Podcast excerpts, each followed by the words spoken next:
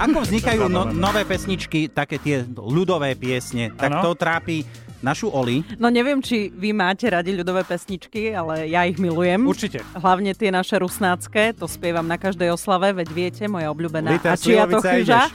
Čia to Nové, ľudo... Chyža. chyža. Chyža. Nové ľudovky vznikajú jedine tak, že sa niekto pohrabe v archíve a opráši niečo, na čo sa zabudlo. Chyžu. E, Čiže niekto pustil niekoho do archívu Matice Rusinskej?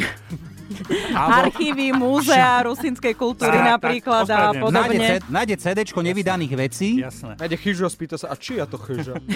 Napríklad.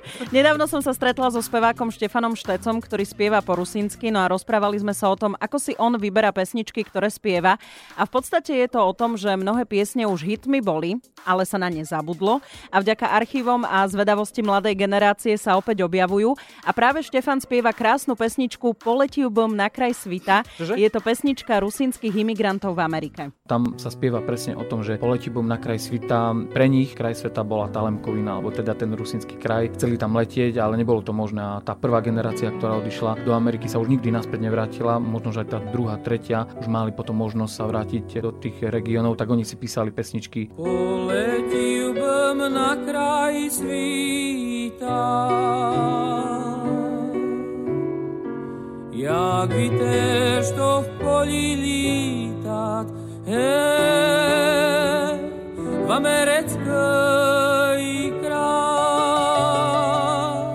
Táto pesnička veľmi aj korešpondovala s životom môjho pradetka, ktorý tiež odišiel za pracou v rámci Prvej republiky z Habury do Argentíny a sa už nikdy nevrátil. Na moja prababka stále spomínala, že písal list o tom, že ako mu chýba tá domovina, ale potom sa s ním niečo stalo, pravdepodobne ho zasypalo v bani, pretože tam pracoval a už sa nevrátil. Je to paráda, ja osobne by som chcel ísť do takého archívu, ale potreboval by som za sebou aj nejakého speváka. A teraz mm-hmm. je jedno, že či by to boli rusínske alebo akékoľvek No, piesne, ktorý by mi to zahumkal, vieš, aby sme si povedali, že fajn, toto je niečo také rýchlejšie, reské, toto je... Vieš, Tak ale existujú aj nejaké staré nahrávky, Áno, vieš, áno, že no nie tak len čisto jasné, texty jasné. a Ja som len chcel podobne. upozorniť poslucháčov, že titulky boli v ľavom reproduktore.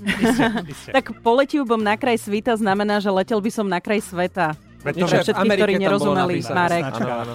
A poletel by som v americký kraj, ako do amerického kraja. Americký, do to som rozumel, No hej, vidíš. No a okrem archívu je potom aj ďalšia možnosť, že si tie pesničky pamätáte z detstva, tak ako Dominika Novotná z rusínskeho tria. Moja mama a takisto starí rodičia pochádzajú z obce Ulické krive, kde som trávila veľmi veľa času vo svojom detstve a práve preto veľká časť repertoáru nášho CDčka je venovaná piesňam z Ulickej doliny, ktoré som počúvala nielen v podaní svojej starej mamy, ale i podaní iných žien a mužov z dediny, ktorí sa často stretávali u nás na dvore a spievali si. A ja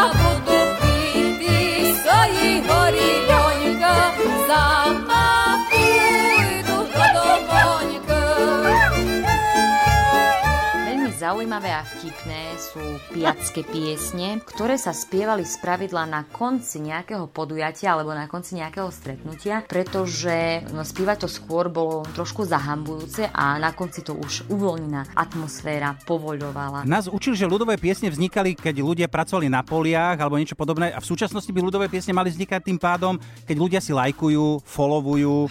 Aha, prišiel mi lajka, la, la, Lajka? Ďurom a Ďurom.